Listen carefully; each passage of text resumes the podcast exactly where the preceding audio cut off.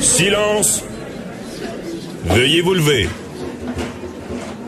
La cour présidée par l'honorable François-David Bernier est déclarée ouverte.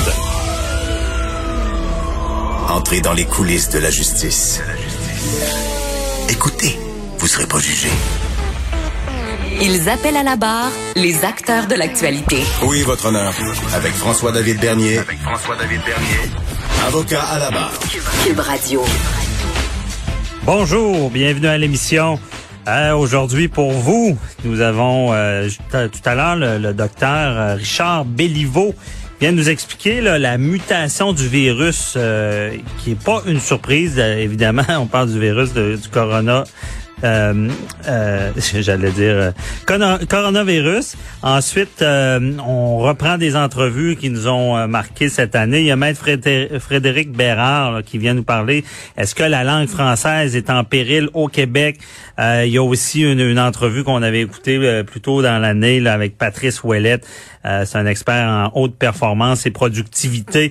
On se demande, parce que là, il y a une semaine de travail à la maison qui s'en vient et de, de travail avec les enfants. Donc, comment on fait pour travailler à la maison avec les enfants?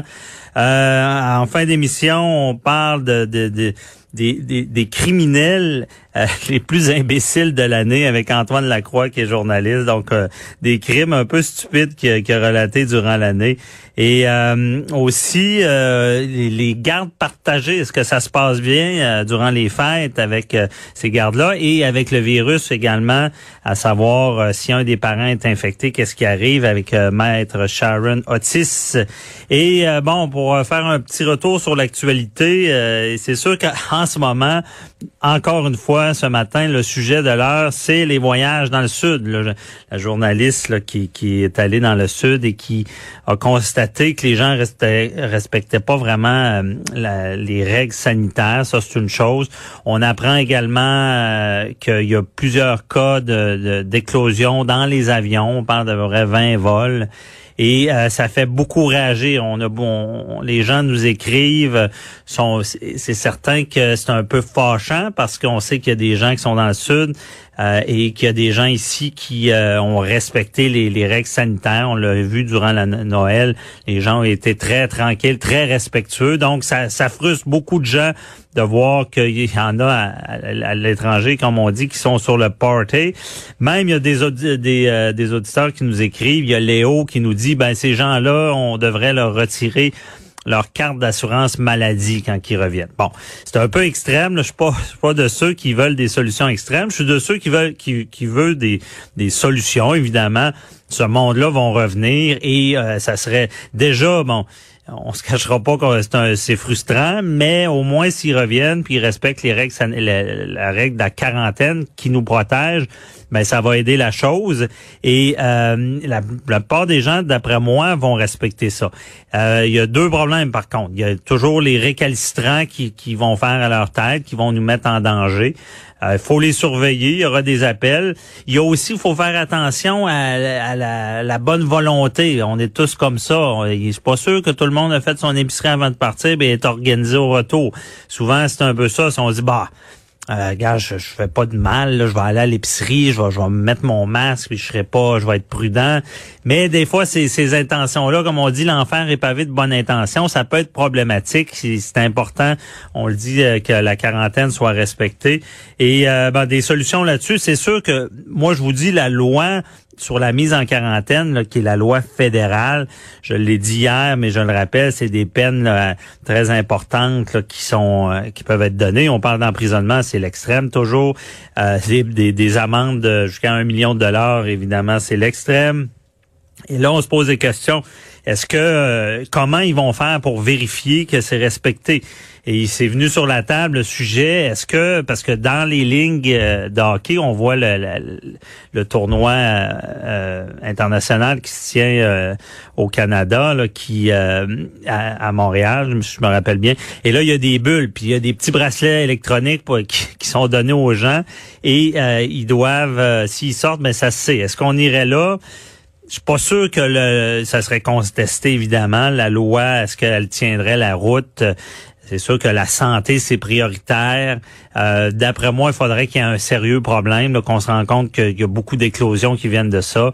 Euh, il aurait fallu peut-être, au départ, faire signer une sorte de contrat aux gens disant, ben si vous revenez, on va. Ben, le bracelet, c'est peut-être exagéré, là, mais avec les téléphones cellulaires, il y a des pays qui l'ont fait. On peut, avec le GPS, savoir si les gens se déplacent. Ceux qui peuvent laisser le cellulaire à la maison. Mais euh, c'est une forme de vérification. Dans l'extrême, on a déjà vu euh, dans l'histoire l'extrême, penser à la grosse île, où est-ce que les gens étaient euh, les, les les, les, immigrants irlandais étaient mis en quarantaine, parce qu'il y avait le choléra à cette époque-là. Et c'est quand même surréaliste de lire ça parce que la loi prévoit ça. Le, gouvernement ira pas là, mais il pourrait faire des, des, des, des installations de quarantaine et mettre les, les gens en quarantaine. Euh, mais là, on n'est pas là. J'ai fait, euh, j'en ai parlé à LCN ce matin. J'ai fait peur à quelques personnes. On n'est pas là la solution, d'après moi, c'est un respect de la quarantaine. Euh, S'il y a un réel problème, peut-être le GPS, mais ça, c'est des solutions extrêmes. Mais surtout aussi, tester dans le monde qui arrive. Euh, déjà, ça va aider de savoir si quelqu'un l'a, parce que souvent, si on le sait qu'on l'a, on va faire, on va faire bien plus attention. C'est normal. Euh, donc, de tester la loi sur la mise en quarantaine permet l'obligation de tester. Donc, ça serait peut-être une solution. Euh, ça fait jaser beaucoup, euh, mais euh, c'était mon, mon point là-dessus. Et ça nous amène sur un autre sujet. Il y a quand même, il y a Roxane Trudel, qui est journaliste au Journal de Montréal, qui, qui nous a sorti dix exemples marquants de, de covidiotie. Ça veut dire que des, des gens qui font des niaiseries en temps de pandémie, qui comprennent pas le message. bonjour, Roxane. Ça va bien? Ça va très bien. Merci d'être avec nous. Euh, C'était intéressant cet article. Euh, Vas-y donc, euh, c'est quoi ton, ton top 3 là, de, de Covidiotie? ben, c'est sûr que ceux qui ont manifesté là, devant euh, la demeure de François Legault, qui était pas la demeure de François Legault, sont quand même euh, parmi les plus les plus intéressants, là, on s'entend. Il manifestait devant chez lui. Ça, c'est je trouve pas ça correct, trop. C'est hein, mais c'était pas chez lui finalement, heureusement. Là. Non, c'est ça. Finalement, euh, ils ont décidé de, prendre euh, pour cible une, une, maison de Westmount, je crois. Euh, ouais. Qui était, ouais, qui était pas du tout la bonne adresse. Dans le fond, là, c'était c'était une maison banale, on dirait. Là.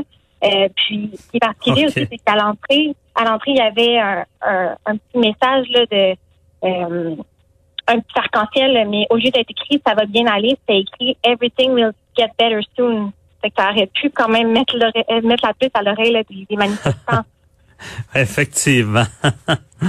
Puis ensuite, euh, deuxième, euh, c'est-tu celui qui tousse sa machine pour payer ou? Ah ben c'est sûr que celui-là est assez particulier également. Là. On s'entend qu'en temps de pandémie, tousser sur une machine, c'est déjà qu'à la base, c'est pas très hygiénique. Ben, au début, on voyait ça. Il y avait eu le, le tousseux puis la morveuse. Il y avait eu le tousseux qui avait Rappelez-vous du vidéo, là, il, était au paiement puis il fait semblant de tousser sa machine. Ça, ça avait pas trop passé. Il avait été filmé par son ami. Puis il y avait celle qui avait mis un peu de la morve sur une rampe. Là. Mm-hmm. On avait aussi eu les cracheurs euh, qui avaient décidé d'utiliser leur crachat comme arme contre les policiers. On en a eu plusieurs de ce type-là. aïe, aïe. Alors, c'est certain, on en voit moins, on dirait. Ça s'est passé plus au début.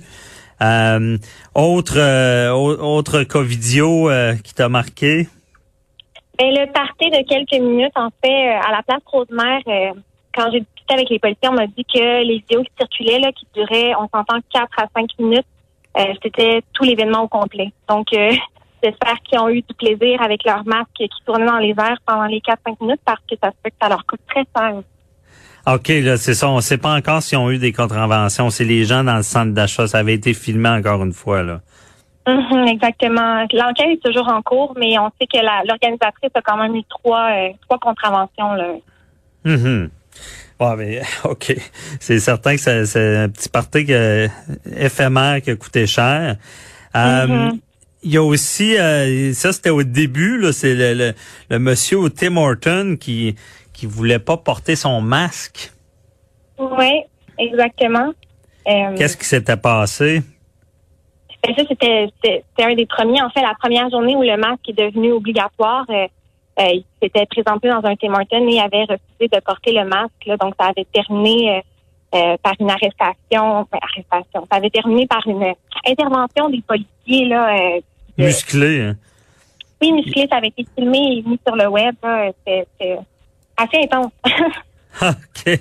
Et il y a ceux, euh, il y en a un, lui, c'est l'amour qui donnait des ailes pour euh, traverser les frontières. On peut le comprendre un peu plus, mais ça n'a pas marché, là. Il n'a pas été cru, lui. Non, pas du tout. Puis, en fait, c'est un peu, euh, c'est loin d'être une histoire de Roméo et Juliette. Celui-là a décidé qu'il voulait vraiment aller voir sa nouvelle flamme qui était dans les Laurentides, mais, mais malheureusement, c'était pas réciproque. Donc, euh, quand il, s'est essayé une première fois, il s'est fait très virer de bord. Puis là, euh, cinq jours plus tard, il a loué une voiture pour pas éveiller les soupçons. Mais euh, en fait, il s'est fait prendre quand même parce qu'il dormait dehors devant la résidence. OK.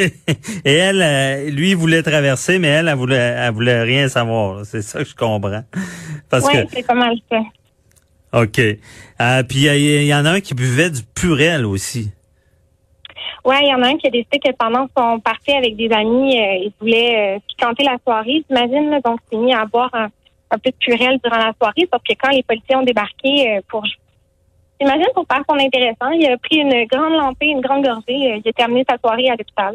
Aïe, aïe. Pas fort. Mm-hmm. OK, ça, c'est la meilleure. Il a écouté Donald Trump qui disait de boire du, du purel. C'est très intéressant cet article. J'invite les gens à aller le lire dans le Journal de Montréal. Merci beaucoup, Roxane Trudel. Très bon travail. Merci. Bye bye. Euh, restez avec nous. Euh, après la pause, on parle au docteur Richard Belliveau sur la mutation du virus. À tout de suite.